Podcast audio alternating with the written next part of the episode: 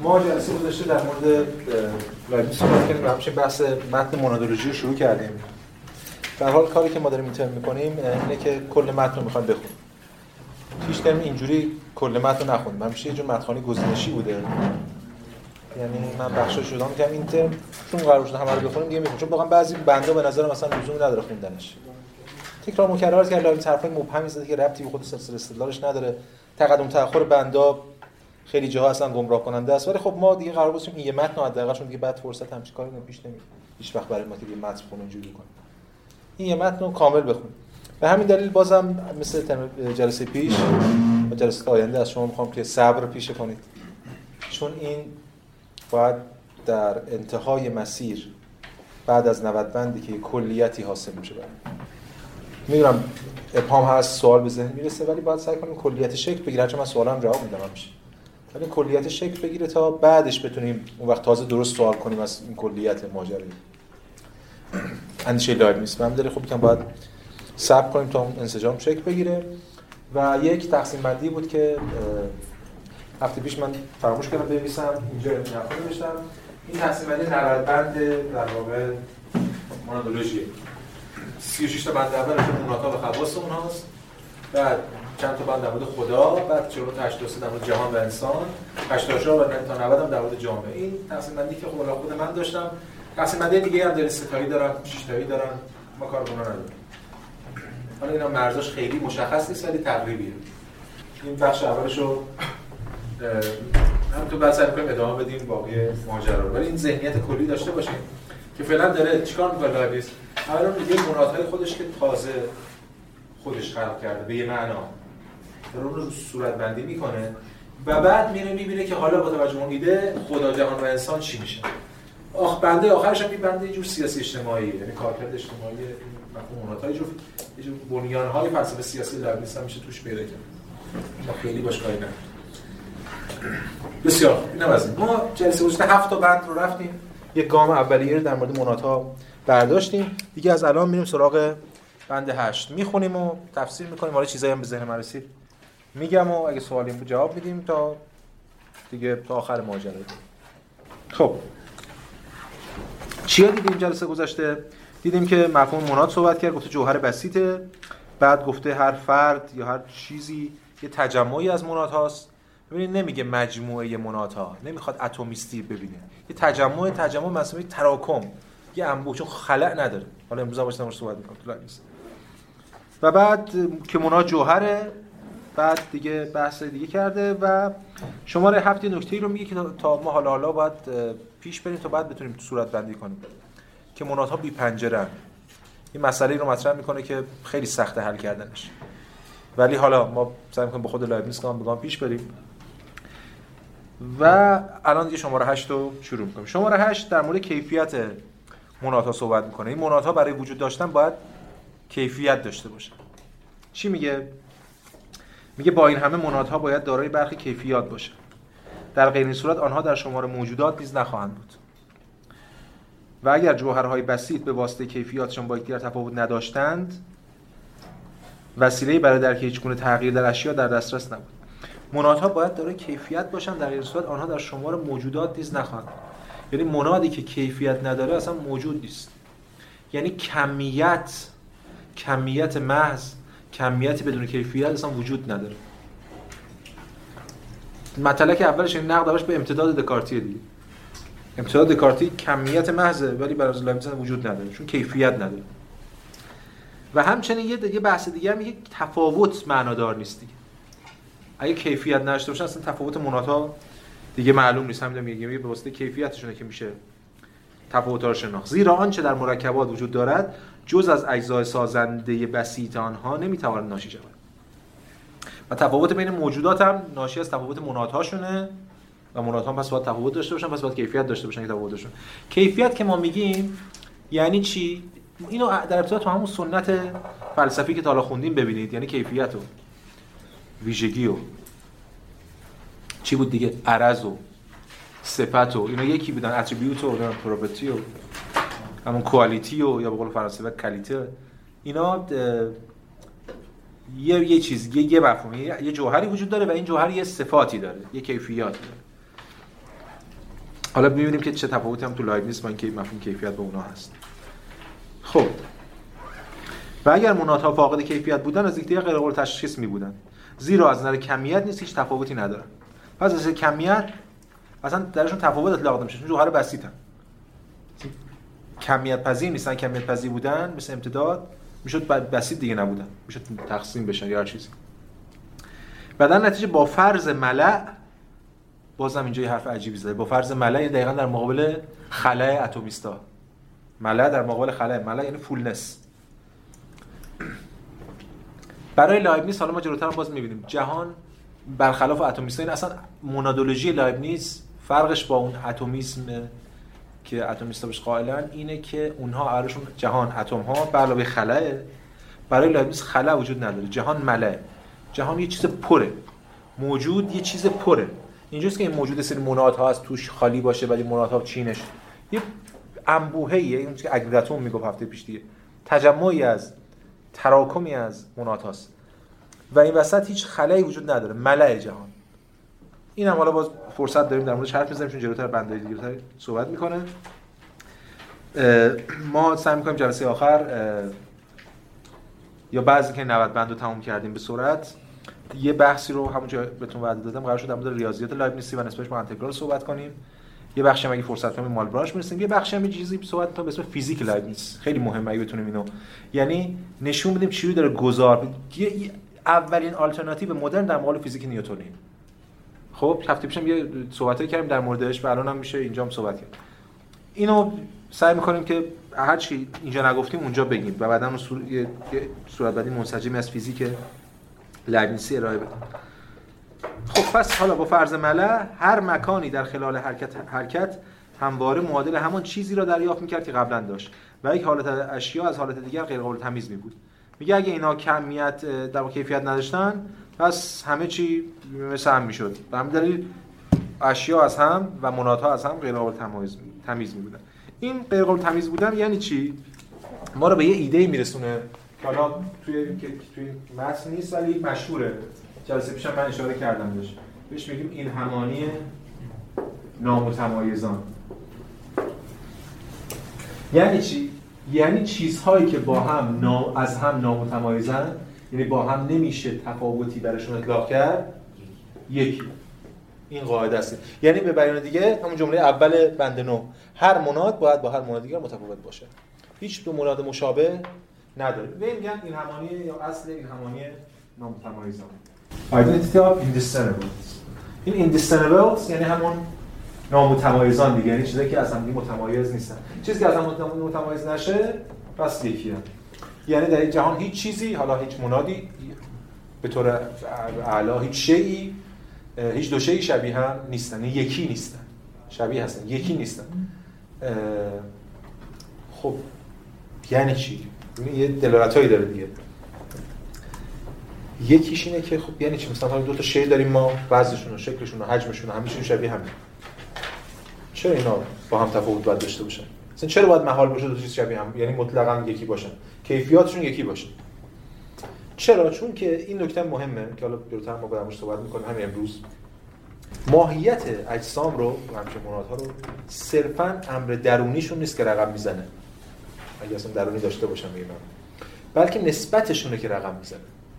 هفته پیشم یه صحبت کردیم در مورد که هر مونادی انگار یک point of view یک چی بگیم؟ دیدگاهی به جهان. رو میگن نقطه نظر به لازم فارسی غلط. یه دیدگاهی به جهان این نظرگاهی به جهان point of view هر of view پس دو تا چیز اگه عین هم باشن نمی‌تونن عین هم باشن کیفیتشون. چون چون یه دیدگاهی یه دیدگاه دیگه. دست کم اولین تفاوتی دو تا چیز اینه که دو تا مکان اشغال کردن. این از دو مکان مختلف دارن به کل جهان مینگرن. حالا ما جلوتر میگیم کل جهان رو بازنمایی می‌کنن. پس خود به خود تفاوت داره. پس ذات یعنی درونی نیست بلکه چیز بیرونی انگار که داره صورت بندی می‌کنه.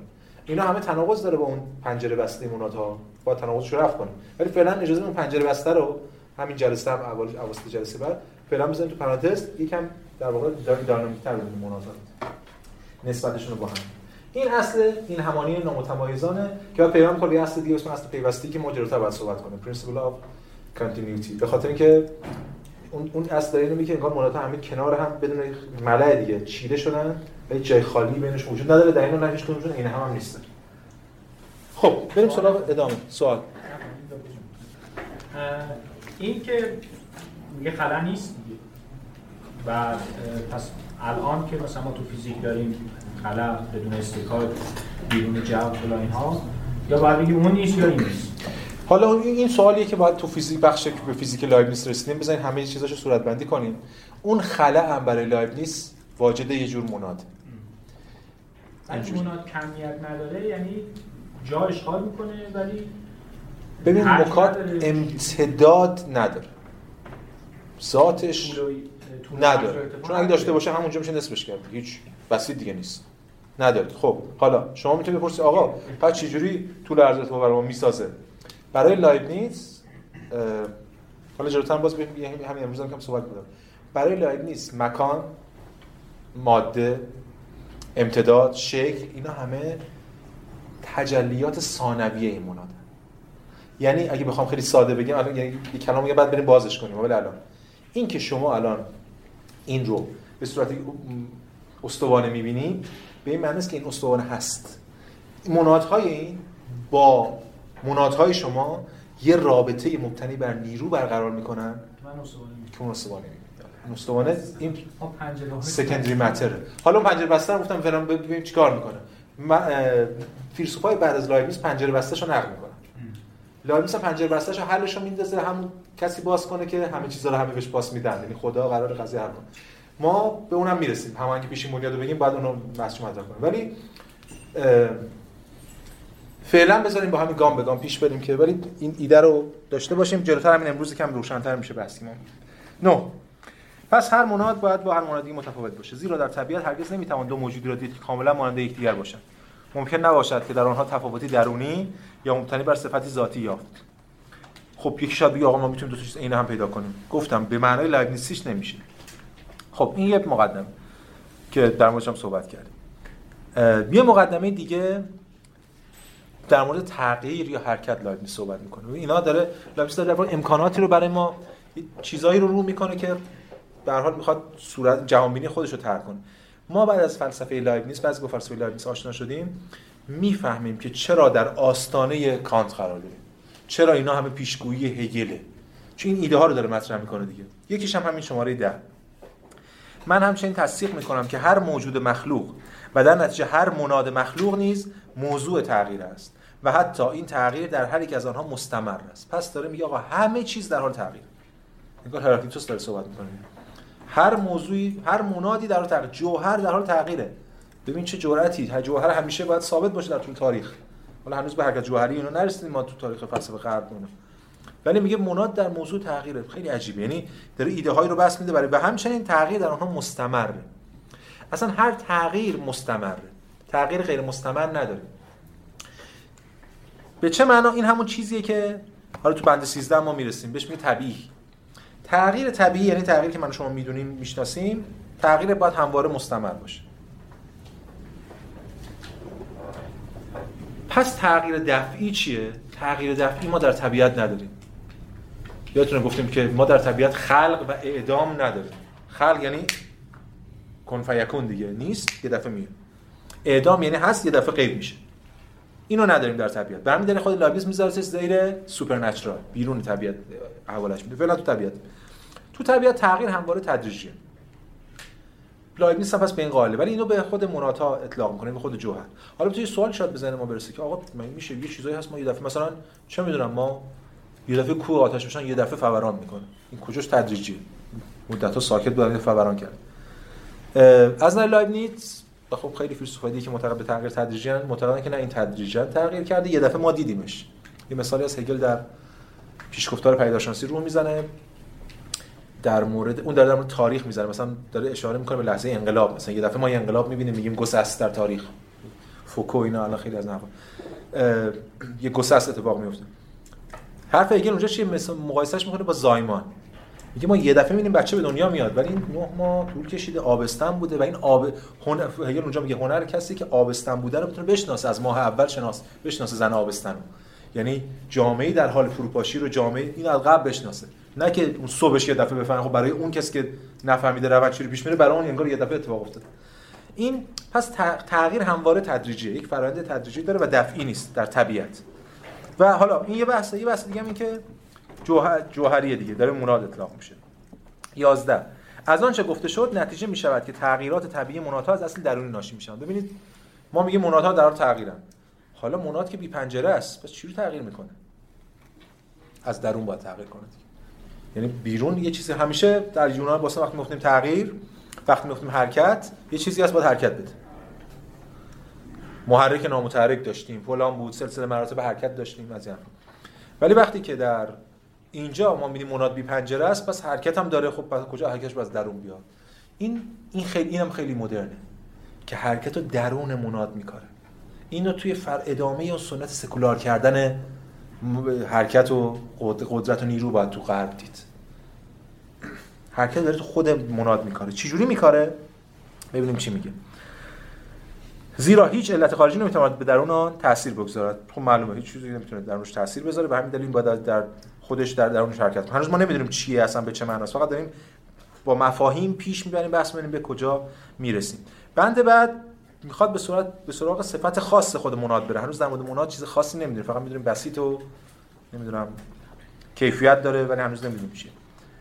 داره گام به گام سعی می‌کنه روشن‌تر کنه بحثش. 12 اما علاوه بر اصل تغییر باید صفتی خاص در آنچه تغییر می‌کند وجود داشته باشد که به اصطلاح تنوع و گوناگونی جوهرهای بسیط را پدید میآورد. پس باید یه چیزی اونجا باشه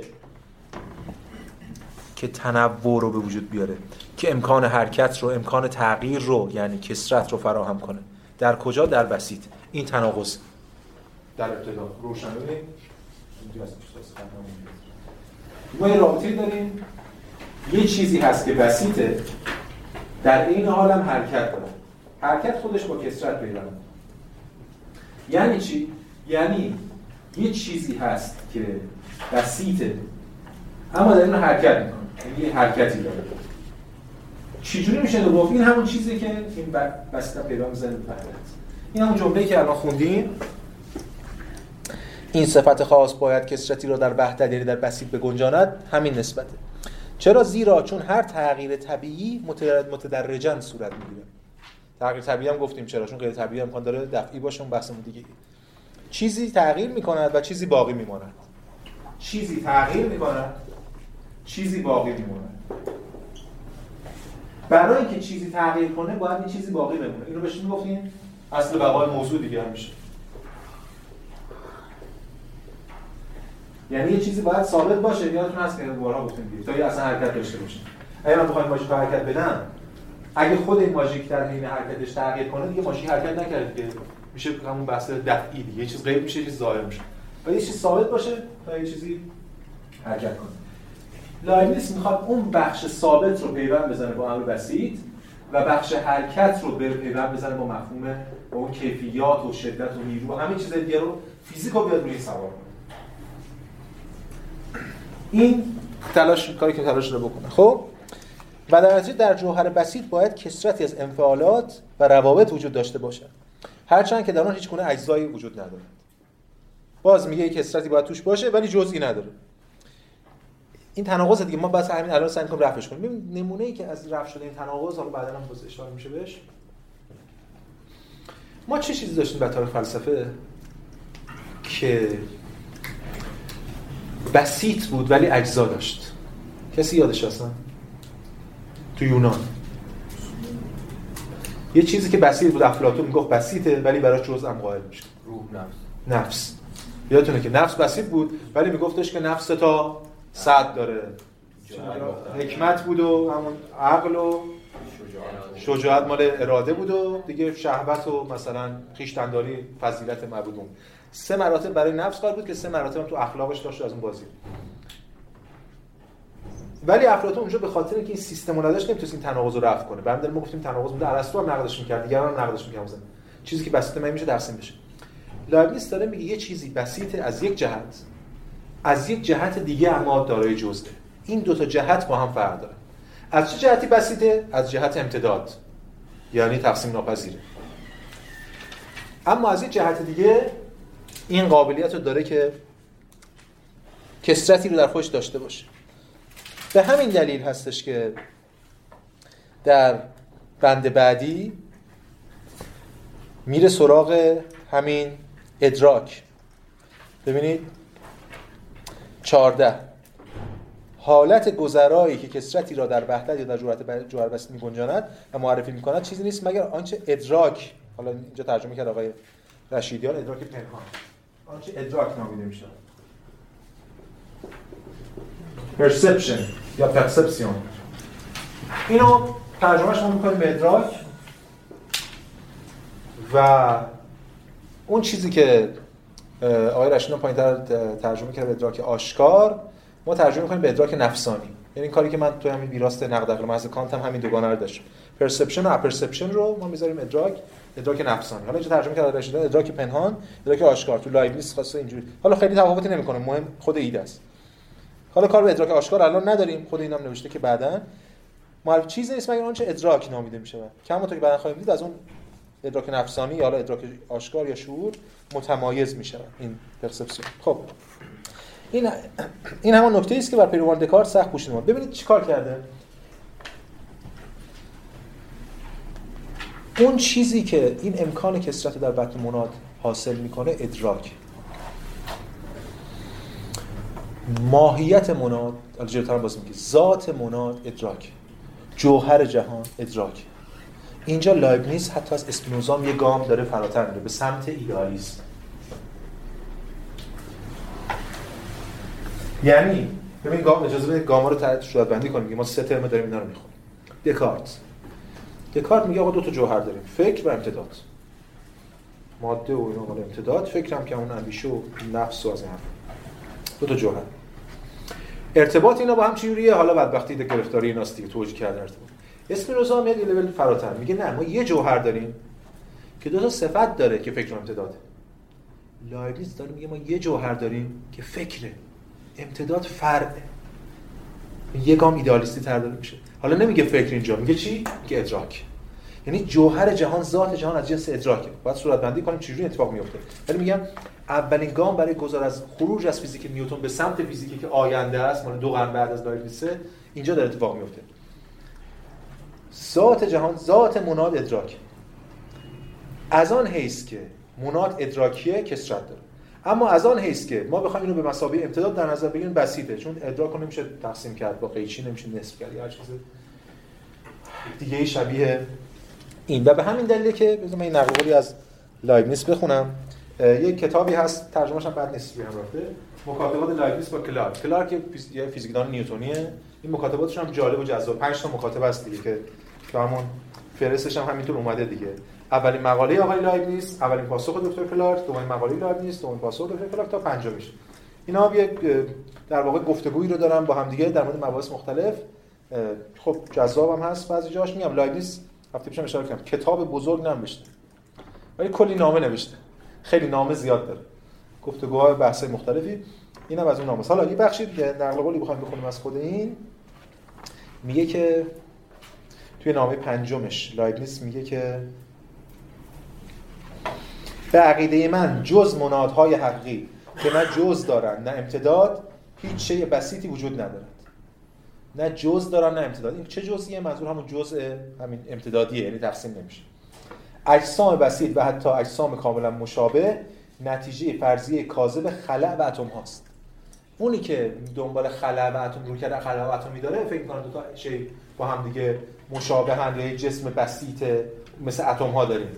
چون تناقض دارن اونا دیگه. مشکل اتمیستا چی بود؟ این بود که ما جسم بسیط ممتد نمی‌تونستیم داشته باشیم. اونا بهش امتداد نسبت می‌دادن ولی بسیط هم میدونستنش. خب تناقض.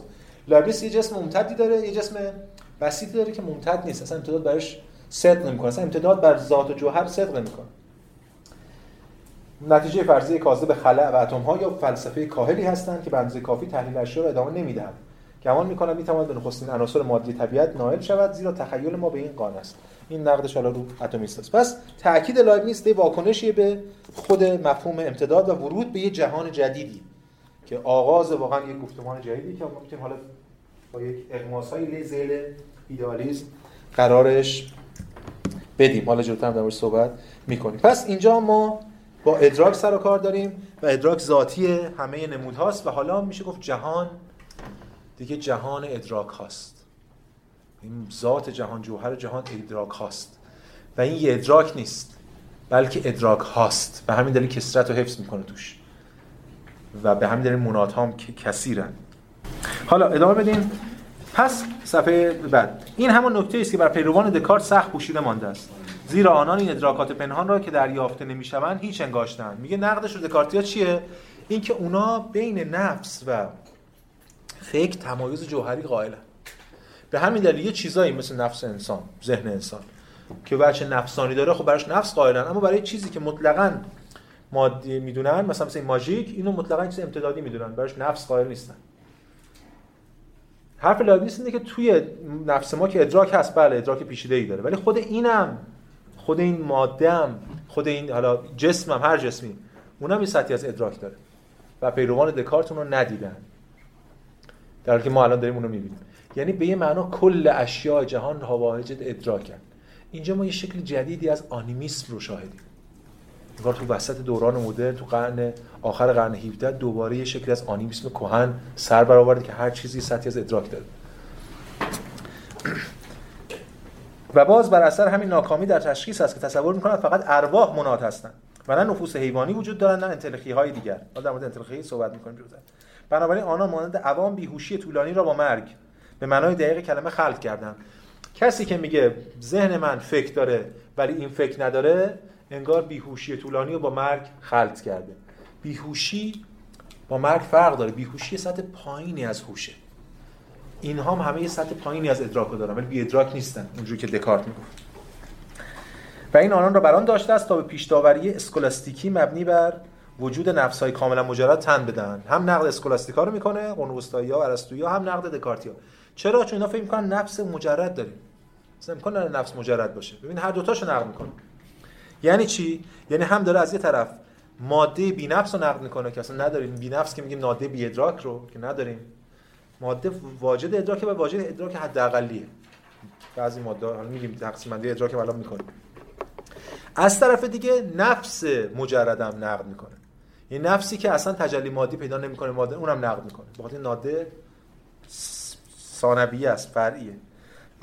همین خطا حتی اذهان ناسالم رو در این عقیده که نفس ها میرا هستن تایید کرده است. میگه اینا انقدر بد دفاع کردن از نفس مجرد که باعث شد اصلا بعضیا نقد کنن که خود میرا بودن نفس رو مثلا مطرح کنن. پس پس این از روی که لایبنیتس داره و اون دوگانه ای که داره مطرح می‌کنه با تاکید بر وجه ادراک.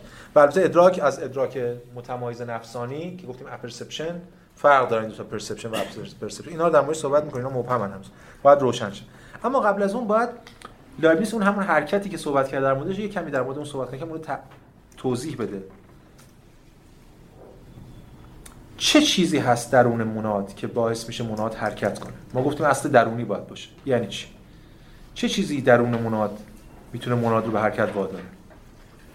چه چیزی هست که می‌تونه یه چیز رو بدون که از بیرون حرکت کنه به حرکت واداره؟ ما این مسئله رو قبلا هم داشتیم. تو خود ارسطو هم داشتیم. ارسطو هم خداوند حالا خداوند اگه هرچی بگم خودش هم یه خداوند توی لامدای متافیزیک توس محرک نامتحرک. ولی چجور محرکیه؟ محرکی که کار به جهان نداره دیگه چون خودش با خودش فکر فکر دیگه. پس اون جهان چجوری حرکت می‌کرد؟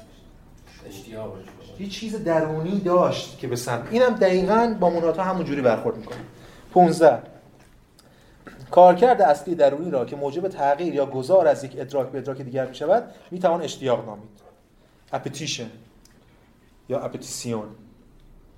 یه ترجمه متعارف برای appetition چیه؟ appetite. bon appétit که میگن چیه اشتها آره اشتها هم نیشه جان هم اصلا اون بیاد بون اپتی اپتی اشتهاست ما تو ارسطو هم گفتیم که این واژه ریشه اشتها درست توضیح میده ببین اشت... من اشتها دارم به خوردن مثلا یه غذایی. یه غذایی هست اینجا من گرسنم اشتها دارم. اشتها خود این اشتها منو سوق میده به سمت اون لازم نیست که بیاد من هول بده بگه حتما بخور. خود اشتهای درونی من. اپتی هم از این جنسه. یعنی یه جور شوق درونی یه جور اشتیاقه که با اینا درون خودشون دارن. راست است که شوق نمی‌تواند همیشه به تمامی ادراکی به سوی آن میگراید درس یابد اما همواره چیزی از آن را به دست میآورد این ادراک همواره نا... یعنی هیچ وقت ارضا نمیشه کاملا. هیچ وقت اشتهای من کاملا سیر نمیشه. برآورده نمیشه. ولی همواره بخشش دست پیدا کنه یعنی یه حرکت درونی اینجا داره در این جنس انجام میشه. چرا هیچ وقت به تمامی به دست پیدا نمی‌کنه اونو؟ چون به تمامی به دست پیدا کنه سیر میشه. دیگه حرکت نداره. تمام میشه جهان اینجا با یک جهان جهان داره. اینا اینا من میگم باز همه پرت می‌کنه به ترمای بد دیگه. چون مثلا هگل یه جمله‌ای داره یه بعد که جهان مرده بود من زندش کردم. اینجا برای اولین مدل حرکت جوهری رو تبیین می‌کنیم دیگه. توی غرب. بله همزمان با این تو برسو اسلامی اینجا تبیین شده بود. ولی خب این ارتباط کسان وجود نداشت. حرکت جوهری یعنی جوهر در جهان در ذاتش در حال حرکت یه حرکت درونی داره جهان. در ساعت جوهرش و این رو دلالت های فیزیکیش رو باید ببینیم که چی حالا هم امروز تو بند 18 می‌خونیم. 16 خودش تو 16 دقیقا همون مثالی رو می‌زنه که صحبت که ما کردیم. میگه آقا خود ما نیست که را در جوهر بسیط میآزماییم. این هنگامی است که می‌بینیم کمترین اندیشه که به ذهن ما راه مییابد شامل تنوعی در موضوع خیش است. بدین گونه همه کسانی که تصدیق می‌کنن که نفس جوهری بسیط است باید این کسرت در نمونه تصدیق کنن. خود ما می‌بینیم وقتی یه فکری میاد تو ذهن ما یه ایده ای تصوری در ذهن ما شکل می‌گیره. تصور که نمیشه تقسیمش کرد. تصور بسیطه. میگه البته اینجا هم گفته دیگه الان امروز شاید خیلی نقد کنن چون که بحث جدی مطرح شده اون موقع حداقل مخالفای لایبنیس این قائل بودن. میگه همه کسانی که تصدیق می‌کنن نفس جوهری بسیط است. میگه شما بپذیرید که نفس جوهری بسیطه خب شما توی نفس شدت و ضعف مگه ندارید؟ تغییر مگه ندارید توی نفس خب پس خود شما پذیرفتین که در بسیط کسرت حاکمه. در بسیط حرکت داریم. شدت و ضعف داریم. هر هر چی که هست. یه جور وحدت تشکیکی داریم. میگه کسایی که قائلن پس نمی‌تونن به من گیر بدن که چطور مناد تو کیفیات داره. و آقای پیر بیل به هیچ وجه نباید در اون اشکالی میافت. آنطور که در واژه‌نامه خود در مقاله روراریوس یافته است. حالا پیر بیل در واقع دیکشنری تاریخ انتقادی داره که اون مدخل روراریوس که بحث مختلفی داشت یه جاش نقد می‌کنه لایبنیتس به همین دلیل. اینم دو جواب اونو میده. بحث ما نیستن خیلی. که آقا پیر بیل نمی‌تونست ایراد بگیره از من به این دلیل که اینو گفتم. خب پس این از بحث شوق و اشتیاق. یه گام برده جلوتر ایده شوق و اشتیاق رو باز ما در به شوق برمیگردیم. برای اینکه بعد یه صورتبندی فیزیکی تری ازش ارائه بدیم. فعلا خیلی متافیزیکی هنوز بحثه. اما قبل از اون لایبنیتس باید مقدمات دیگه هم بگه مثلا در مورد نسبتش با مکانیزم. یعنی جهانبینی مکانیستی جهانبینی مکانیکی جهانبینی ماشین وارنگارانه هر چی هست.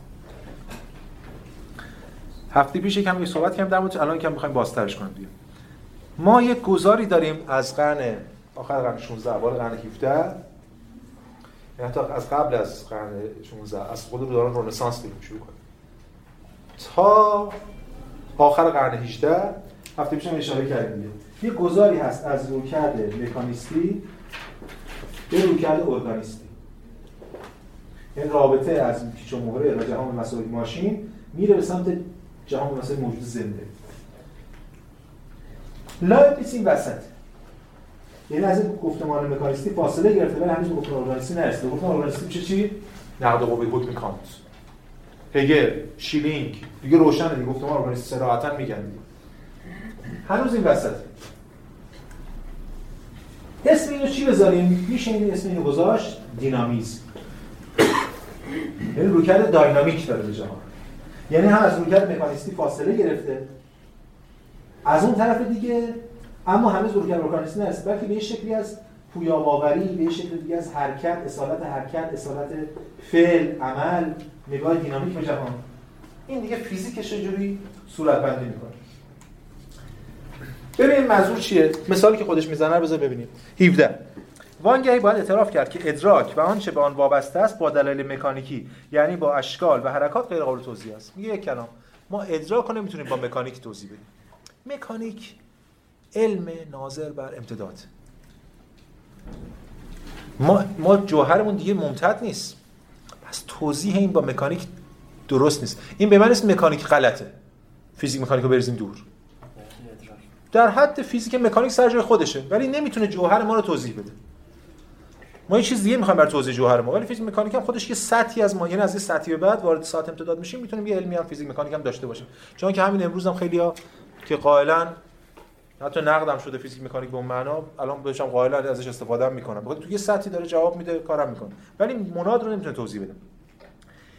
فکر رو نمی‌تونه توضیح بده. این یه دعوای تاریخیه به یه معنا از ابتدای تاریخ اندیشه یعنی حتی در فلسفه از یونان. ولی تو دوران مدرن خیلی جدی شد این دعوا. سوال آیا ادراک را می‌توان مکانیکی توضیح داد یا خیر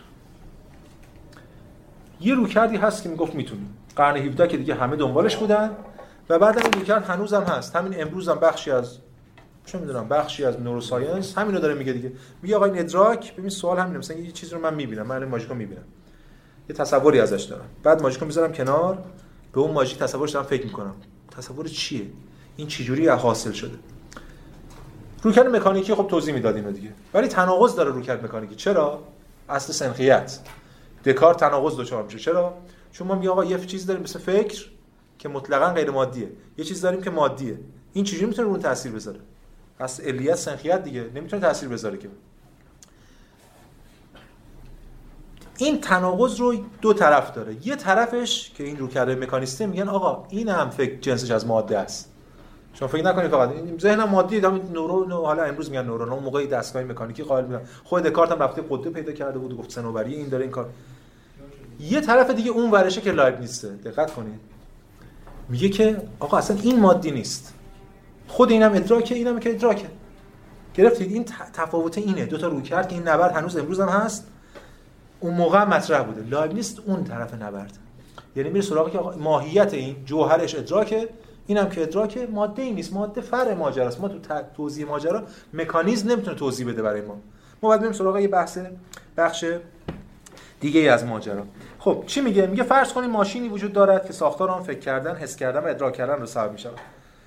و فرض کنید این ماشین با حفظ همان تناسب های قبلی خود بزرگ می‌شود. به نحوی که بتوان وارد آن شد. فرض کنید مثل این فیلم های علمی تخیلی ما بریم وارد مغز ذهن انسان بشیم. یه فیلم هم بود کوچیک می‌شدن می‌رفتن مثلا توی ذهن.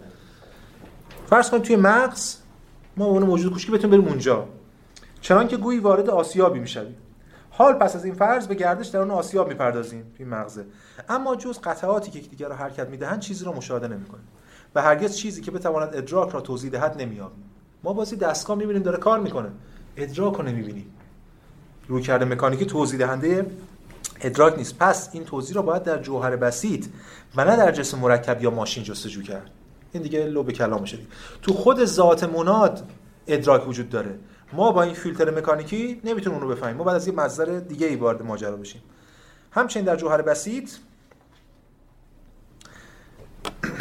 چیز دیگری جز ادراکات و تغییرات آنها یافت نمی‌توان یافت و افعال درونی افعال درونی جوهر بسیط فقط عبارت از همین است.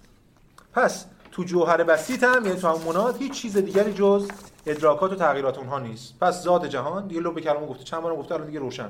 جهان در ذات جوهرش مناد چیزی جز ادراک نیست.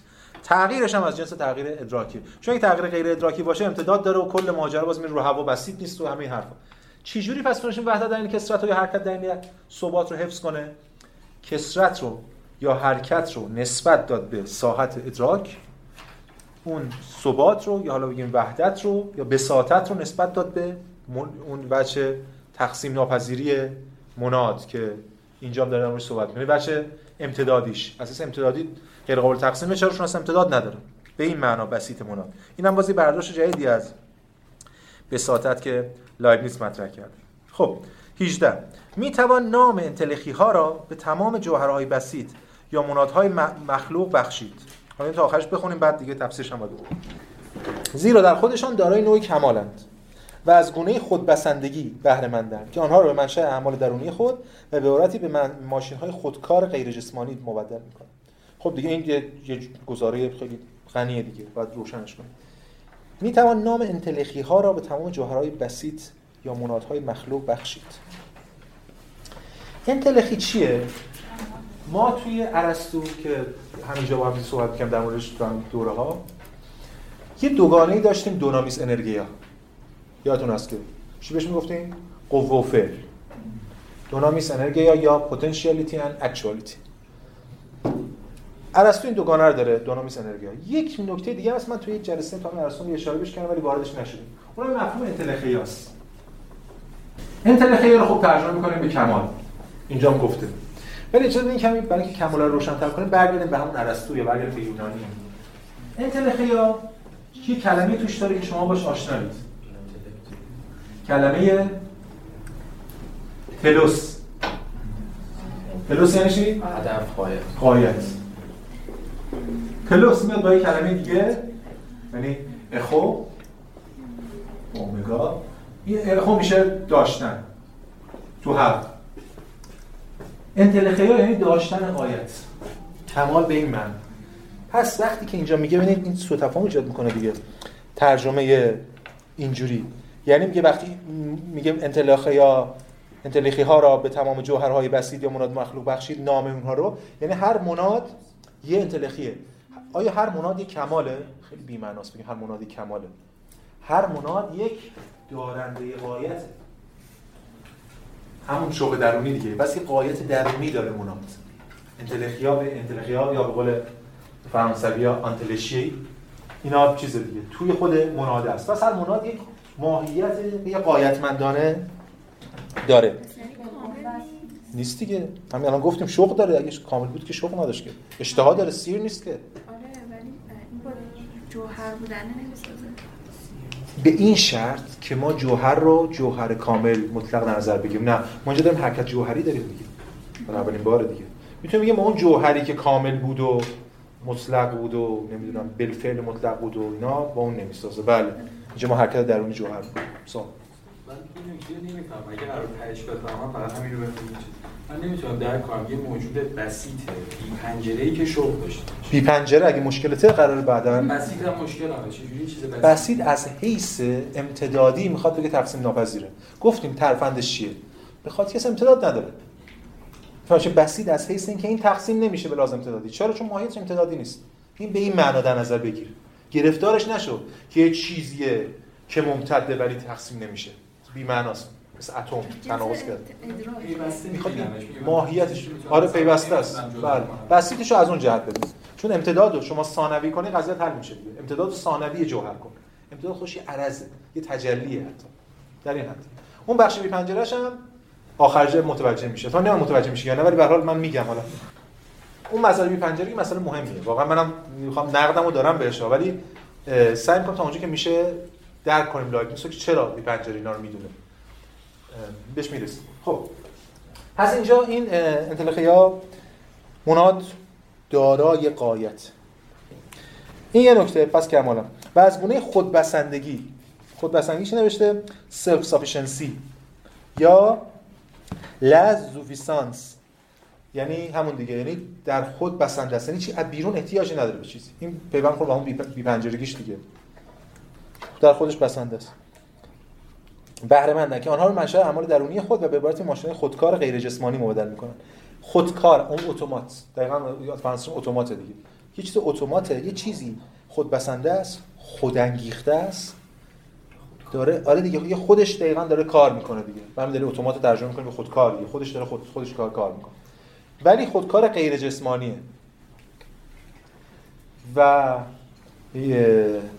اینه که باعث میشه این برای حرکت نیازی به پنجره نداشته باشه.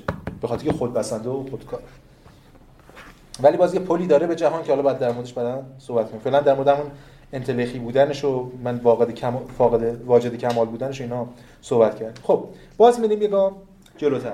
19 اگر بخوایم هر آنچه را که دارای ادراکات و شوق است به معنایی که البته گفتیم الان تازه به معنای کلی که اندکی پیش توصیف دادیم نفس بنامیم تمام جوهرهای بسیط یا منادهای مخلوق را می‌توان نفس نامیم میگه آقا جان اگه ما بخوایم هر چیزی که شوق داره بهش بگیم نفس یا واجد نفس خب دیگه همه چی نفسانی میشه. آنیمیسم دیگه گفتیم دیگه. و همه چی باید نفس نسبت بدیم میگه که ولی ترجیح میدیم الان این کارو نکنیم. یعنی خود مفهوم نفس رو انقدر گله گشاد نکنیم.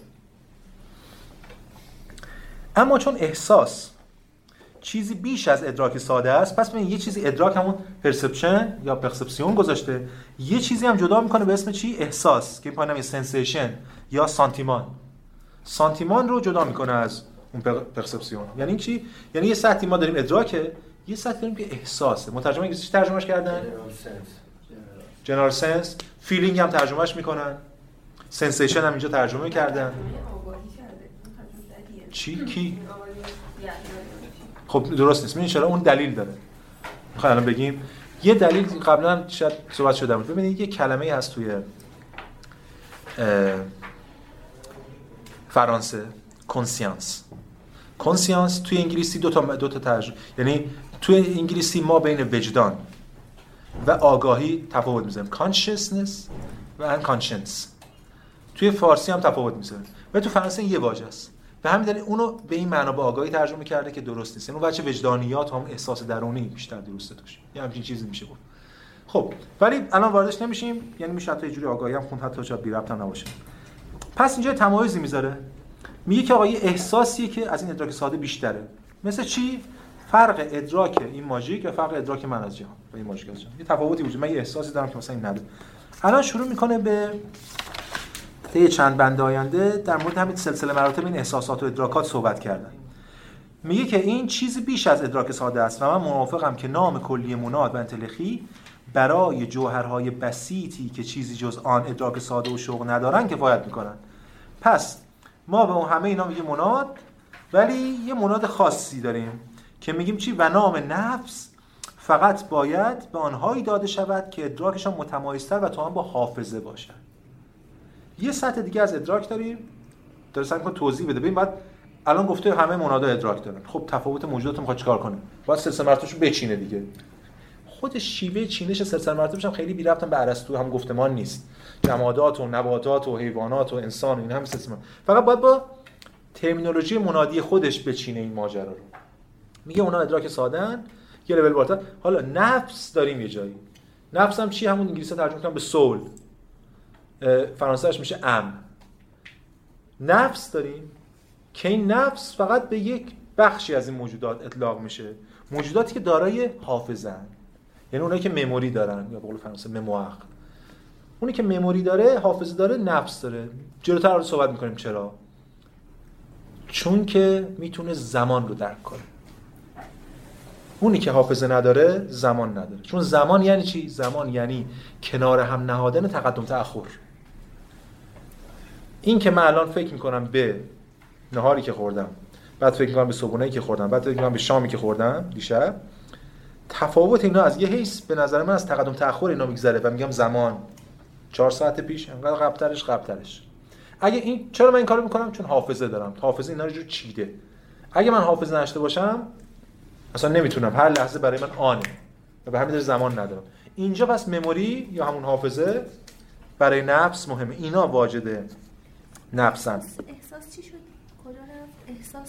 احساس. اینجا یه کلمه رو انداخت وسط به اسم احساس. گفت این فراتر از این ادراک صرفه. احساس هم کلمه که به کار می‌بره همین sentiment. یه جور احساس شخصیه احساس کلمه مثل واسه feeling ترجمهش می‌کنن خیلی موقع. یا sensation هم واسه feeling توی انگلیسی ما تفاوتی داریم بین توی فارسی. یه تفاوتی داریم بین احساس و حس.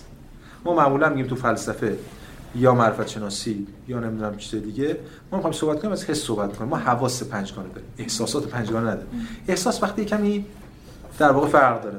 مثلا ما اصطلاح خب تو فارسی هم به کار می‌بریم سانتیمانتال. همین سانتیمان دیگه. احساساتیه. این واژه ادبیات و وجه رمانتیک به هر ما بیشتر احساسی که تون حواس تون حس نیست ادراک نیست یه تفاوتی داره با هم دیگه. در این حد فقط یه لول فراتره. هنوز نگفتیم دیگه ولی تو به انسان برمیگرده به وضع موجودات. بعد می‌رسیم دیگه جلوتر. وقتی مموری رو مطرح کرد که مطرح کرد که بیاد سطح های مختلف ادراک رو بگه یعنی بله بله. ولی احساس اصلا جدایی از اینجا الان احساس رو دیگه نگفته خب جلوتر هم نمیگه ولی اگه ما احساس رو به انسان نسبت میدیم پس احساس هم شرطش مموریه. یعنی حس شرطش مموری شما می‌تونید یه چیزو ببینید. بدون که حافظ داشته باشین یه چیزو ببینید. دامه مثل پالس آره منظور اینجا از احساس همون در واقع حسه. نه منظور از احساس احساسه. احساس. که نفس انسانی می‌تونه داشته باشه. این احساس نمی‌تونه داشته باشه. به خاطر که حافظه نداره. ولی ما احساس می‌تونه داشته باشیم. به خاطر حافظه برای تخیل. یکی از چیزای مناده در واقع یکی از ویژگی. همین دیگه. کاری که لایبنیتس می‌کنه این است که ویژگی های ذاتیه. مثلا نفس روی هر چیز رو به خود جوهر نسبت میده. بله. نمیگه که احساس نتیجه اون ماشینه. خودش هم میگه میگه تو ماشین من میرم فقط ماشین می‌بینم به خود پس ذات اون باید واجد یه احساسی باشه. البته اون مناد برهنه یا مناد حالا برهنه میگه. مناد ساده احساس نداره این فقط ادراک داره. یه سطح پیچیده‌تری از ادراک که با حافظه و بعدا می‌بینیم تخیل همراه میشه احساس هم توش در. میشه نفس. به اون میگه نفس. خب پس نام نفس باید فقط به آنها اطلاق شود که ادراکاتشون متمایزتره. تو هم با حافظه است. بعد دیگه باز ادامه میده. حالا این بندایی که خاصی هم نگه ولی داریم می‌خونیم دیگه. همش باید بخونیم. زیرا ما در خودمان حالتی را سراغ داریم که در آن هیچ چیز را به یاد نمی آوریم و هیچ ادراک متمایزی نداریم. مثلا وقتی که بالات اغما میافتیم یا تو میریم توی خواب خیلی عمیقی یا قوطه بر میشیم. در خوابی همین فاقد رویا قوطه بری حالا من نمی‌دونم خواب فاقد رویا چی. در این حالت نفس هیچ فرق محسوسی با مناد بسیط ندارد. میگه خود ما یعنی نفس ما یه موقعی هستش که مثل منادیم مثل وقتی که به اغما میریم. به مثل مناد بسیطیم در واقع مثل مناد بسیط صرفیم. منظور چون همه ما مناد بسیطیم. ولی مثل مناد بسیط صرفیم یعنی ادراک حداقلی داریم. خب ببینید میگه که در این حالت نفس ما هیچ فرق محسوس با مناد بسیط نداره اما چون این حالت پایدار نیست و نفس خود رو از آن خلاص می‌کند نفس چیزی بیش از مناد بسیط است. این نباید ما رو دچار این تصفات سو تفاهم کنه که بگه نفس مثلا بسیط نیست یا مناد بسیط نداره. نه منظورش که چیزی بیش از مناد بسیط صرف با ادراکات حداقلی است اینه منظور اینجا میگه بر مناد یعنی بر مناد مناد برهنه یا بر آره خالی. آره بسیط خیلی فرق داره خالی برهنه جلوتر هم میگه خب برهنه بر مناد بله. نه اینجا توی کروشه آورده. ترجمه تحت لفظیش میگه ترجمه تحت لفظی فرانسهش اینه. نفس چیزی بیشتر است. خب میگه این بیشتر از اون مناد بسیطی که اونجا اصلا برموناد الان ما جلوتر میگیم دیگه. قول فرانسه میگه توت نو یعنی کاملا برهنه. اصلا برهنه تحت لفظی ترش. خب و به هیچ وجه نمی‌توان نتیجه گرفت جوهر بسیط آری از هر گونه ادراکی است. خب روشن ده بار گفت دیگه. این امر به همون دلیل پیش گفته غیر ممکن است. زیرا مناد بدون نوعی انفعال که چیزی جز ادراک او نیست نمی‌تواند نابود شود نمی‌تواند باقی بماند. اما وقتی تعداد کثیر ادراکات ریز وجود داره که در آنها هیچ تمایزی هیچ چیز متمایزی یافت نمی شود آدمی به گیجی دچار می شود می بعضی موقع منی که نفس دارم که چیزو درک عمیق تری می‌کنم اما این موقع هایی هست خود من مثل تو اغما یا چیزای داده های خیلی پراکنده به ذهن من می‌رسه گیج میشم. مثلا وقتی انسان چند بار پیاپی دور خودش بچرخه یا چه دچار سرگیجه میشه ممکنه به حالت اغما بره و هر گونه ادراک متمایز از او سلب بشه. و مرگ می‌تونه این حالت رو برای مدتی بماند بدن پس یه موقعی که خود من نفس من با اینکه توانایی داره که چون منادهای پیچیده‌تری داره ولی این موقعی هستش که مثل اقما اینا شاید مثل مناد بسیط میشه. خب این چی؟ حالا میره سراغ یک 22 23 میره سراغ یک شرطی که قبلا هم فیلسوفای دیگه در موردش حرف زدن الان با زبان خود لایبنیتس میگه اینو. 22 و همان گونه که هر حالت کنونی جوهر بسیط به طور طبیعی دنباله حالت پیشینانه است اکنون نیز آبستن آینده است. هر حالت کنونی جوهر بسیط حالا مناد. هر منادی یا مثلا کل اشیاء کل جهان. هر حالت کنونی به طور طبیعی دنباله حالت پیشینه. این یعنی چی؟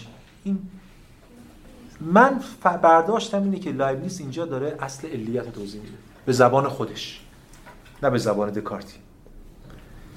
در زبان دکارتی ما می‌گفتیم یک چیزی زکارتی ارسطویی هستن دیگه. یه چیزی علتی داره و اونم علتی داره و اونم علتی داره. مثلا تو هگل ما بعدا اینو نداریم. تو هگل ما وضعیت داریم. یه وضعیت جهان ولی یه وضعیتی از پشتش که اونو رابطه با هم دارن هر که رابطه منطقی ضروری دارن دیالکتیک هر چی. لایبنیتس هم اینجا در مورد چیز صحبت نمی‌کنه. در مورد چی صحبت می‌کنه؟ در مورد حالت صحبت می‌کنه. میگه هر حالت کنونی جوهر جوهر بسیط به طور طبیعی دنباله حالت پیشینه. می‌خواد بگه آقا هر معلولی علتی داره ولی به زبان خودش. و تقدم تأخر زمانی غالب میشه. و از اون طرفش هم هست. اکنون نیز آبستن آینده است. نمیگه اکنون آینده است چون اکنون آینده نیست. اکنون آبستن آینده است یعنی چی؟ آبستن یعنی چی پتانسیالیتی یعنی بالقوگی. اکنون بالقوه آینده است. علت یعنی این جمله اینجوری میشه که هر معلولی علتی دارد و هر علتی معلولی دارد. و بعد باز جمله بعدیش هم باز پیوند می‌خوره با همین. بنابراین چون به محض بیرون آمدن از اغما ادراکات خود رو در میابیم نتیجه میگه که بلافاصله قبل از آن دارای ادراکاتی بوده باشیم. باید قبل از آن باید دارای ادراکاتی بوده باشیم. هرچند آنها را در نمیافتیم زیرا هر ادراک طبیعی ببخشید زیرا هر ادراک به طور طبیعی نمی‌تواند از چیزی به جز ادراک دیگر حاصل آید. و همان گونه که هر حرکت به طور طبیعی نمی‌تواند از چیزی به جز حرکت دیگر ناشی شود. این هم ش... این جمله آخرش هم شبیه همون اصلی که ما چی؟ کسی یادشه؟ یکی چیزی گفتم. نه. سنخیت. ما علیت رو میگیم بعد بلافاصله سنخیت رو میگیم علیت اصل علیت چیه هر چیز علتی داره. سنخیت چیه؟ اون رابطه علت و معلولی از یه جنس باید باشه. مشکل دکارت یا همون رویکردهای دو جوهری این بودش که نمی‌تونستن توجیه کنن ارتباط اینو. همونجوری گفتیم دیگه.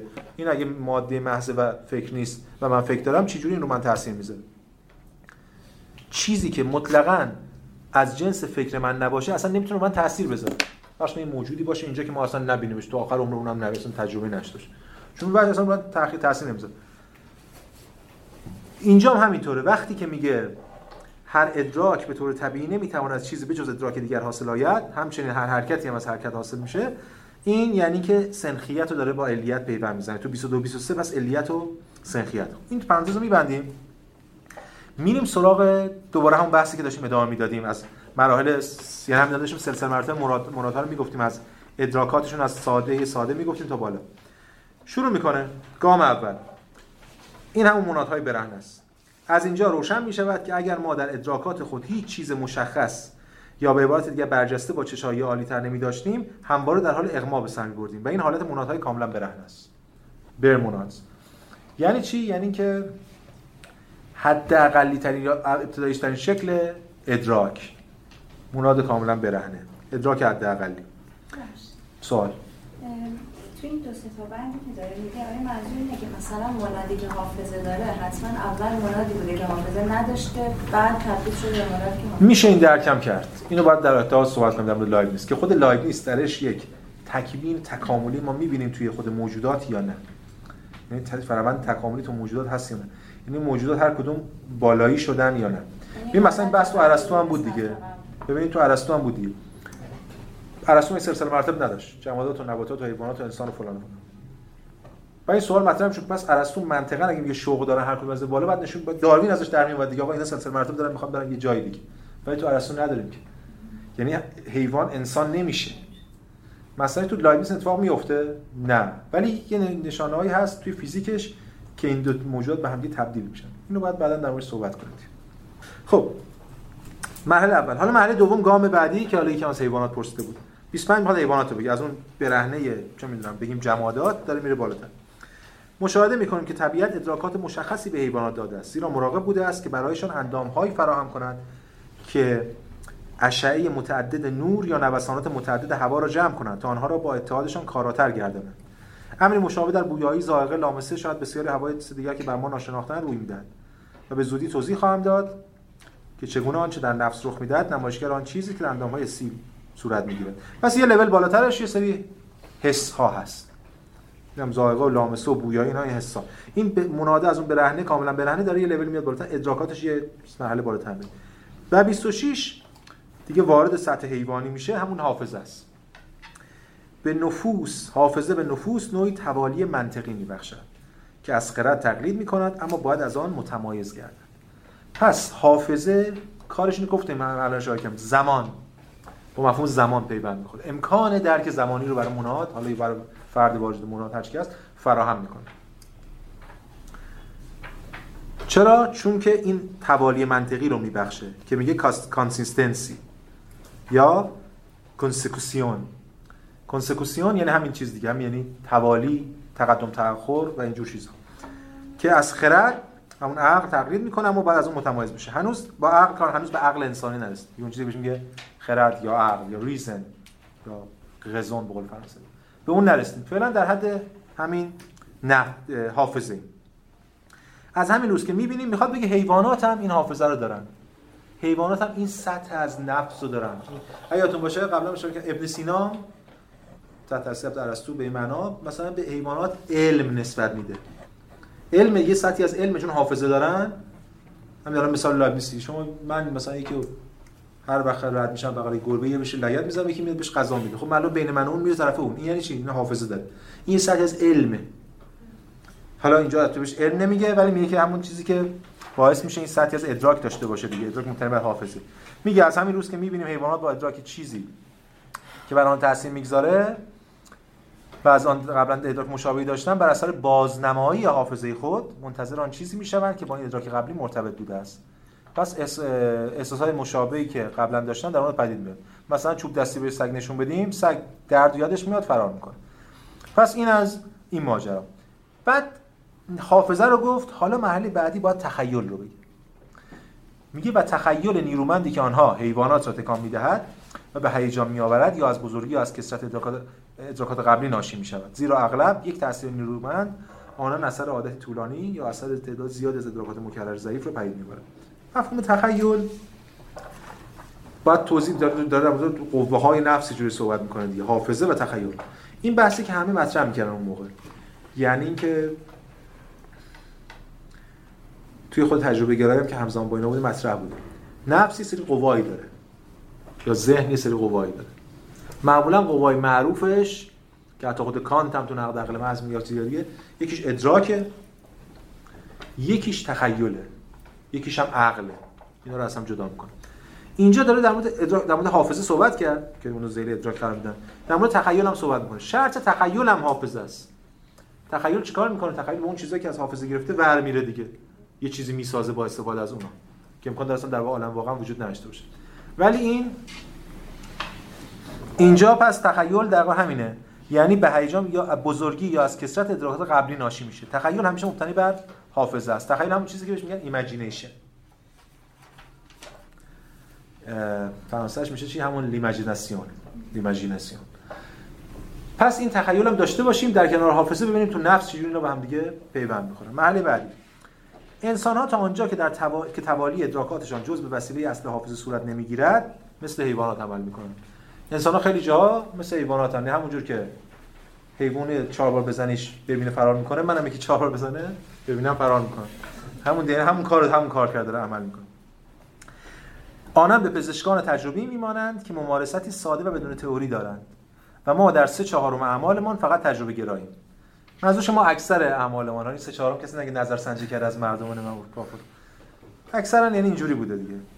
بیشتر اعمالمون ما حیوانی است مثلا وقتی انتظار داریم ببینیم چرا اینو میگه؟ می‌خواد بگه هنوز به علم اون چیزی که اینا بهش علم براشون مهمه. science به معنای دقیق کلمه به قول اینا science هنوز به اون نرسیدیم. به اون می‌رسیم. این جزء اون یک چهارم جواب یک چهارم انتهایی. فعلا ولی میگه ما خود ما هم خیلی موقع مثل حیوان چون بر اساس حافظه اون همون جوری به اون شکلی که اون عمل می‌کنن عمل می‌کنیم. یه تفاوتی هست بین علم کارکرد عقل و این چیزایی که تا حالا گفتیم. اون تفاوت هم الان تو بند سی میگیم و روشن می‌کنیم. مثلا وقتی انتظار داریم که فردا خورشید طلوع کند همچون فرد تجربه را عمل می‌کنیم. زیرا این واقعه تاکنون همیشه اتفاق افتاده است. فقط منجم است که به مدد دلیل درباره آن قضاوت می‌کند. ما همیشه دیدیم از این اومدیم میریم سراغش مثل ایوانات منجمه که میره ایده در اون منجم کار یه نجوم یه علمه که دیوانات ندارن و انسان داره و سوال بفهم این مثالی که زدیم همونی که مثلا چوب اگه به یه گربه بزنیم سری باید سمت شما همون این حس که با زدن نباید سمت شما بیاد از کجا؟ درد واکنشه به نظر لایبنیتس یه واکنش طبیعیه. واکنش طبیعیه نسبت به ماجرا. حیوان از درد فرار می‌کنه. به همین دلیل که چیزی که با دردش میشه از دقیقاً درد رو می‌فهمن که باید ازش فرار کنن. یا لذت رو می‌فهمن نه نه درد نه نه. نه درد ناشی از یه اتفاقی که برای تجمع منادین میفته. چون مناد که درد نمیفهم یه تجمع منادین. ولی اون قابلیت پذیرش درد همون حس به این معنا. از کجا میاد؟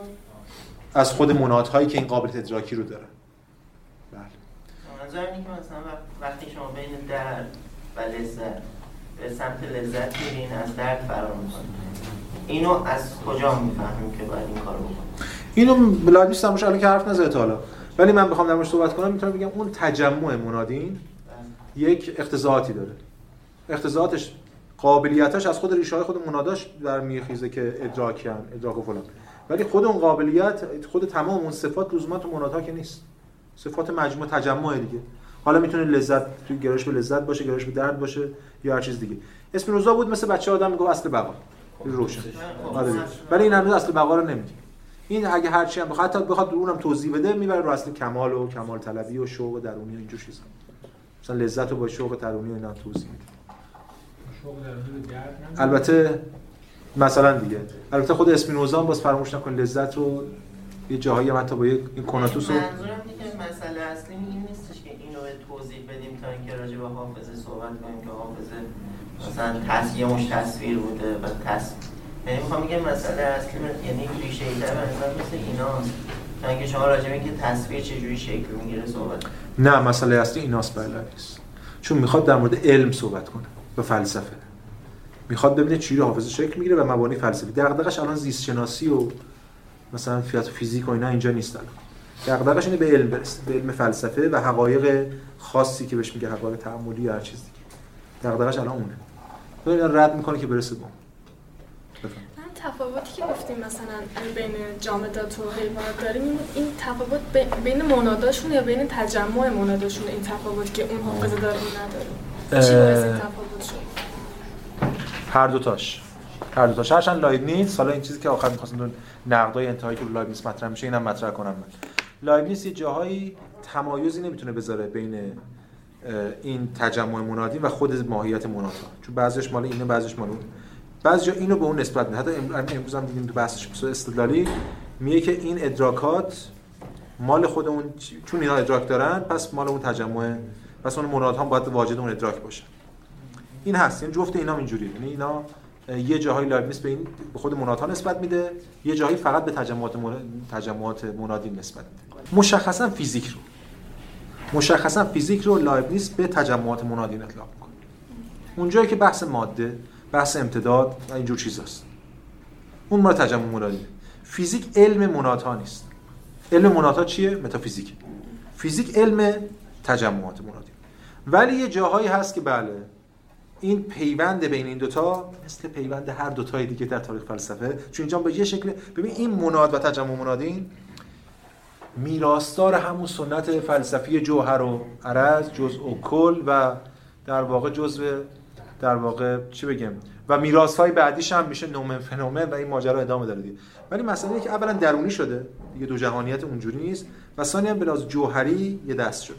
ولی یه شکل دیگه از تفاوت حاصل شده. خب انا نفس انسان یه نفس هم حافظه داره هم تخیل داره. بله. یعنی یه تجمعی مناد که هم اینو داره هم اونو داره. بله. هر دوتاشو داره. چرا داره؟ چون منادهاش یه قابلیت ادراکی پیچیده ای دارن که این قابلیت به تجمع میدن. بعد اون اشتیاقه چی؟ اون اون تکیه یا باز از تجمع میاد؟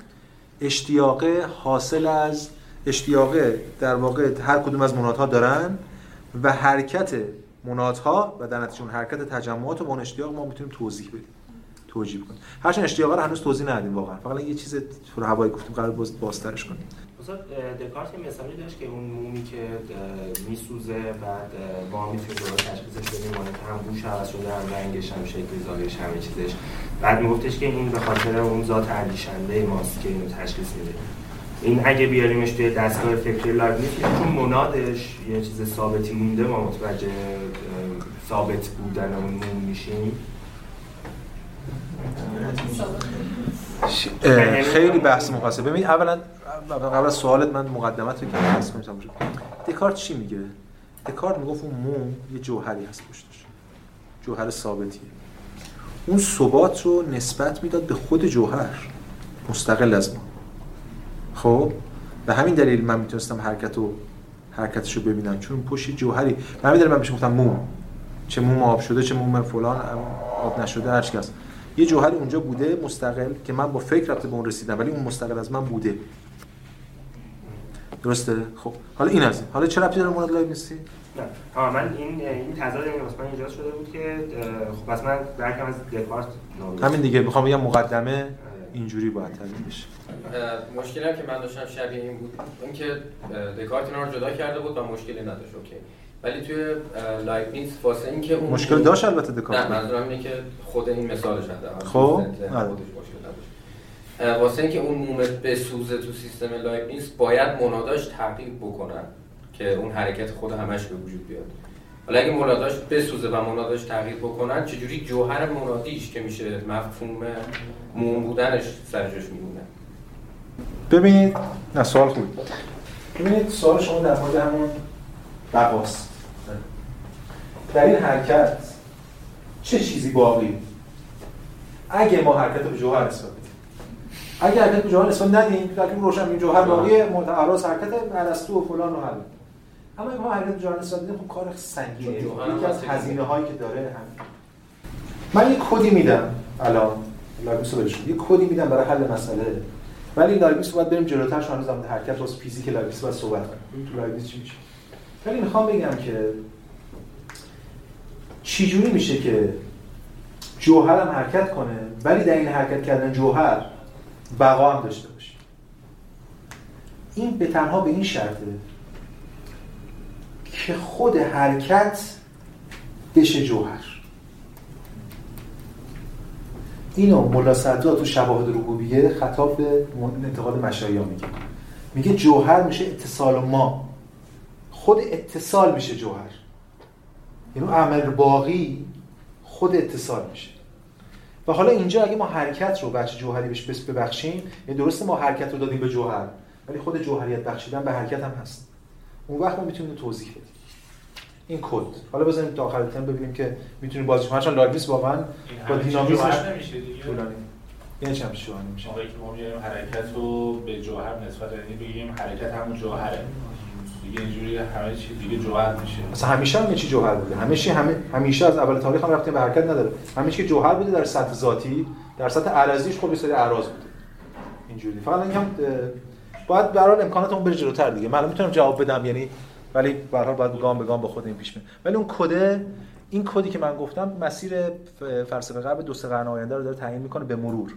تو لایبنیز اون دینامیزم لایبنیز تاکید روی این بچه اتصالی پویایی جهان خود ماهیت جوهر. خب بریم ادامه بدیم. آره 29 اما شناخت حقایق واجب و جاویدان حالا اصل علم شروع شد دیگه. همه حرف زد برسه به حقایق واجب و جاویدان. دقیقا فرانسهش هم همینه دیگه. وقیت نسسق او اترنل حقایق نسسری حقایق چی بگیم؟ انگلیسی هم چی necessary and eternal truths حقایق واجب و در واقع جاودان یا ابدی. چرا اینو میگه؟ اولا این این خود علمه. این شرط علمه. علم باید چیکار کنه؟ گزاره های علمی قانون علمی چیه؟ شرطش کلی و ضروری باشه. یعنی همیشه باشه. جاودان هم باشه. یعنی جاودان هم همیشه هست یعنی از ازل باشه تا ابد. و همچنین ضروری باشه. چرا باید جاودان باشه؟ به خاطر که اگه یک بار یک جا استثناا یک قانون علمی نقض بشه کل قانون این رو هواما میگیم چی؟ مثال نقض دیگه. مثال یه مثال باشه نقض می‌کنه. نمیشه میگه حالا آقا 80 درصدش فلان.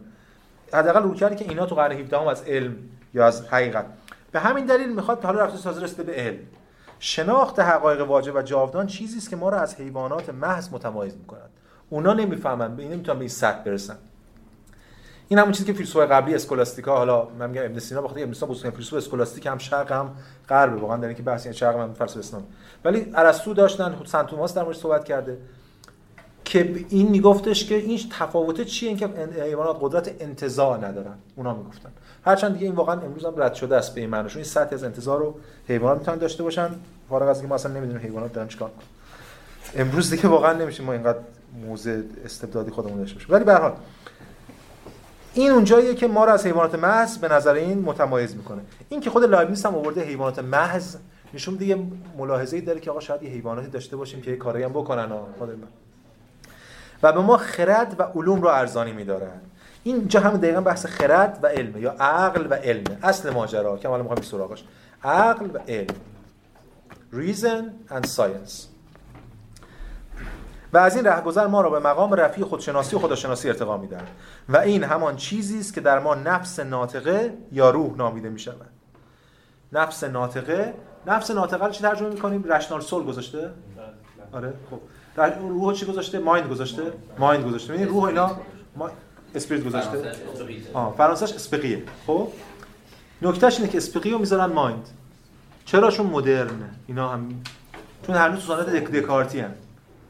اینو فراموش نکنید. این این یک یک یک تقلیل گراییه که esprit و بذاریم mind. چرا؟ چون esprit توی خود فرانسهش هم مثل spirit تو انگلیسی مثل روح در فارسی دلالت های دینی و ماورایی داره. و به همین دلیل ما میگیم روح دیگه روح منظور روح که نیست. بیایم مدرن سکولار شدنش هم دیگه. محدودش کنیم بگیم نفس. بگیم ذهن حتی. mind می‌ذاره دیگه. داره. همین بلا بعدا سر Geist هگل هم میرن phenomenology of mind ترجمهش می‌کنن و یک جانب است. esprit واجد یه وجه دیگه طبیعی هم هست که نباید فراموش کنیم. نکته مهم اینه که حالا در که من گشتم دیدم چون داشتم در مفهوم همین esprit کار می‌کردم esprit ی که لایبنیتس اینجا به کار برده قبل از لایبنیتس برای توضیح نفس بی سابقه است. معمولا از واژه هایی که ریشه mens دارن همون mind و اینا استفاده میشه. ولی اینجا esprit به کار برده که فرق داره با نفس. نفس رو چی میگن؟ فرانسوی âme بهش میگن. همون soul. این هم از آن rational soul و فرانسه بهش میگن چی؟ âme raisonnable یعنی هم reasonable soul مثلا هر چی هست. rational soul پس این esprit ه منم باشم ترجمه می‌کنم. روح mind ناقص. فرانسه مدرن حتی تو روانشناسی اینا هم کماکان زن esprit چون معادل دقیقی برای mind نداره. کماکان توی متن روانشناختی و اینا. برای mind از همون کلمه esprit استفاده بله بله بله. تو سن روانشناسی تو آلمانیش هم همینطوره. هنوز Geist هم می‌ذارن برای. یعنی چیزای ذهنی. بله. نه ولی esprit به خاطر اینکه ریشه مستقیم داد کتاب مقدس یعنی اون آره spiritus sanctus یا خود همین آلمانیش هم که Geist میگیم باز همونه. heilig Geist که همون روح القدسه این ریشه لاتین داره که کتاب مقدس اومده یه حساسیتی به ویژه اینجا قرن 17 18 وجود داره که اینو تفاوت اینو در واقع برم برم به سمت ذهن که تو مترجمان بعضی موقع می‌بینیم ما mind. هرچند ما یادتون از تو دکارت هم ما یک ردیابیایی کردیم دیدیم خود دکارت خود شخص دکارت تو یه متن دو تاشو استفاده می‌کرده. اونجا که خطاب به کلیسا چه من پاریس بوده اصطلاح نفس رو استفاده می‌کنه. اونجایی که داره دقیقا فصل بعدش اصطلاح ذهن رو استفاده می‌کنه به این معنا. خب اه، برمیگردیم بحث خودمون. پس اینجا نفس ناطقه یا روح نامیده می‌شود. این اونجایی که ما حالا داریم دیگه انسان. واجد ساعت انسان شد و حالا اینو گفته می‌خواد بره سراغ علم. بند سی همچنین بر اثر شناخت حقایق واجب و مدد تجریدهای آنهاست. تجریدها یعنی همون انتزاعها که ما به حوزه افعال تعملی راه یافتیم. افعالی که موجب می‌شوند تا ما به آنچه من نامیده می‌شود بیاندیشیم. اینجا حوزه صحبت کرد به افعال تعملی ترجمهش کرده در واقع acts of reflection بوده. یا act reflexive. act of reflection یعنی اعمال reflective اعمال تأملی ترجمه تأملی خیلی خوب نیست برای reflection و اینا. ترجمه متعارف reflection چیه؟ بازتاب من به نظرم اینو باید حفظ کنیم توی ترجمه. یعنی ما همین الان حتی reflective هم یه جایی می‌خوایم ترجمه کنیم. چون از ما تأمل هم هست بازتاب هم هست. ما دو تاشو نداریم دیگه. این انگلیسی ها و اینا هم که خیلیشون راحت همش کپی از هم می‌کنه همونو می‌ذارن. چون ریشه مشترکه. من یه موقعی می‌ذارم بازاندیشانه که هم باز باشه هم ولی انعکاسی خوبه هر چی هست. اینجا وجه انعکاسیش هم مهمه. چرا؟ چون میگه ما یه چیبه تا اینو اینو دیگه حیوانات حیوانات ندارن. افعال تعملی یا انعکاسی. یعنی چی؟ یعنی یه موقع است من دارم به این میاندیشم اینو ادراک می‌کنم. یه موقع است من دارم به خودم که دارم اینو ادراک می‌کنم میاندیشم. به اون ما میگیم معرفت شناسی گربه می‌تونه اینو ببینه ولی گربه نمی‌تونه به خودش فکر کنه که داره اینو می‌بینه. یعنی انتزاع کنه خود این تجربه رو معرفت شناسی مثلا داشته باشه. به این معنا این افعال تأملی و بازاندیشانه است. یعنی دوباره داره انعکاسی یعنی دوباره اصلا خود میگه خود پایین برش میگه این اصلا باعث میشه من مفهوم من برسم. مفهوم self. نوشته self یا moi ها. یعنی من. خود اصلا من بخوام ما کجا منو می‌بینیم؟ ما بخوایم خودمون رو ببینیم کجا میریم؟ آینه. من خودم نمی‌تونم به خودم خودم رو ببینم. به همین شکل من خودم می‌تونم خودم به خودم بیاندیشم به مثابه ابژه تجربه مستقیم. حتما باید یه آینه ای باشه یا یه چیزی. این امکان آینه در ذهن رو چی فراهم می‌کنه؟ abstraction یا انتزاع. که ما داریم حالا میگه باقی نداره. پس این افعال تأملی یا بازاندیشانه یا بازتابی هر چی که هست باعث میشه اصلا من به من برسم. و این یا آن چیز رو در خودمان ملاحظه کنیم. و بدین گونه است که ما با اندیشیدن درباره خودمان به وجود به جوهر به بسیط اینا همه مفاهیم بازاندیشانه است دیگه.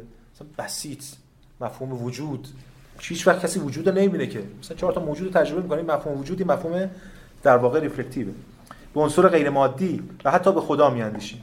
و می‌فهمیم که آنچه در ما محدود است در اون نامحدود است و این افعال تعاملی موضوعات اصلی تحولات ما رو تشکیل می‌دهند. خب پس کل اون بگیم تحولات حالا اگه ترجمه خوبی باشه اون چیزی که ما تمام تعقلات ما یعنی اون چی بگیم عقل ورزی های ما تأملات ما شاید باشه این نتیجه از دل این میاد. همون چیزی که ما رو به سمت علم سوق میده. تعقلات ما بر دو اسما باز این تعقلات. تعقلات چی آورده آره reasoning همون از reason میان یا raisonnement raisonnement هم همینه دیگه یعنی همون هم از reasoning میاد. یعنی همون عقل ورزی ما مثلا.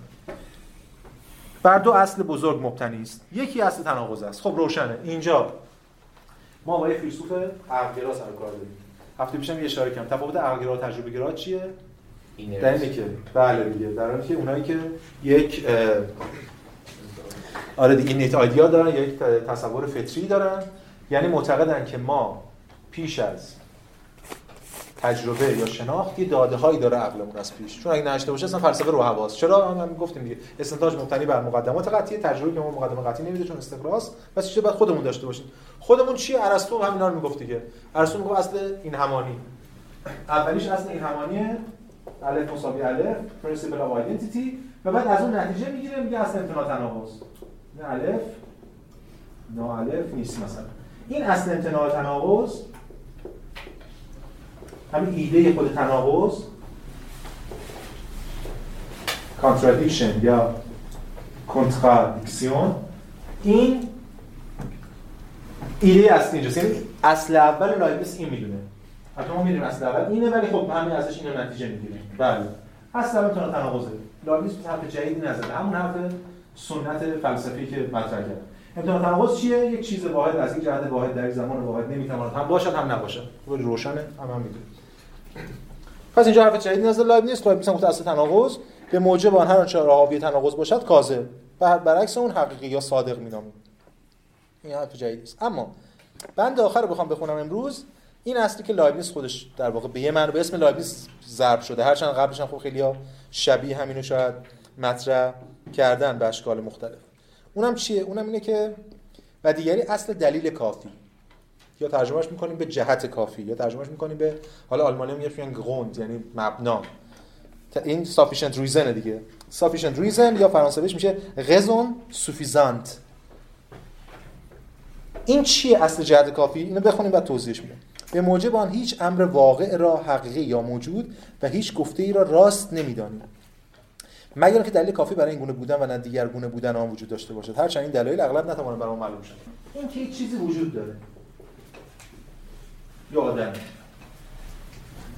فقط با اصل امتحان تناقض نمی‌تونه توضیح داده بشه. چون اصل امتحان تناقض می‌تونه توضیح بده که یک چیزی آیا ممتنع هست یا واجبه یا ممکن. مثلا شخص من. من آیا واجبم؟ حالا به این معنایی که ما میگیم حداقل. نه. آیا ممتنعم؟ ممتنعم؟ نه. پس من جزء ممکناتم مثل همه موجودات. اما اینکه من الان وجود دارم ناشی از اصل امتحان اصل امتحان کافی نیست برای توضیح. باید یه دلیل دیگه هم باشه یه دلیلی در دلیلشون اصل جهت. یا دلیل یا مبنا. هر چی هست. مبنا یا جهت دلیل وجودی. باشه که موجب شده باشه من از ساعت امکان بیام به ساعت امر واقع. اون یعنی شما همون چیزی که ما بهش تو فلسفه میگیم علت دیگه. سلسله عللی که علل موجده. حالا می‌تونه همه که پدر و مادر و آب و هوا و هزار تا چیز دیگه است که علت تامه موجودی که اونو ایجاد می‌کنه. که موجب هیچ امر واقع. پس این در مورد امر واقع. ما در مورد در ساعت ریاضی در ساعت منطق در ساعت هندسه این برامون کافیه. اصلا امتحان اصلا اصل امتحان تناقض کل ریاضیات و منطق و هندسه روش سواده. ولی تا میایم به عالم واقع یعنی خود هم گفته چی عالم واقع؟ این پایینم گفته فکت. یا لفه بله دیگه شرط کافی. لفه هم عالم عالم fact ما وقتی وارد fact صحبت می‌کنیم عالم واقع میشیم کافی نیست برای اون بحث امتناع تناقض. باید یه وجه وجودی هم داشته باشه. این اون چیزیه که به اسم لایبنیتس در واقع ضرب شده. اصل جهت کافی یا اصل مبنا یا اصل دلیل کافی هر چی که هست به اسم لایبنیتس ثبت شده که این داره این وجه رو هم مد نظر قرار میده. حالا بعدش میریم سراغ دو تا حقیقت که واسه بحث هفته بعد ماست که پیوند می‌خوره با این. پس اینجا دو تا ساعت لایبنیتس زدم یه جدا کردم یه ساعت صرفا ذهنی مبتنی بر انتظار مفاهیم هر یه ساعت وجودی. برای اینکه ما در مورد موجود صحبت کنیم این کافی نیست. باید این بچش هم مد نظر قرار بگیریم برای توضیح چرایی یا دلیل. چرا اینو گفته؟ جلسه بعد باید ببینیم چه ربطی داره بحث ما در مورد منات ها خب. هفته بعد دیگه اینو ادامه میدیم. یه دو سه بند مونده برای اینکه برسیم بحث منات ها تموم شه بریم سراغ مفهوم خدا و بعد باقی ماجرا.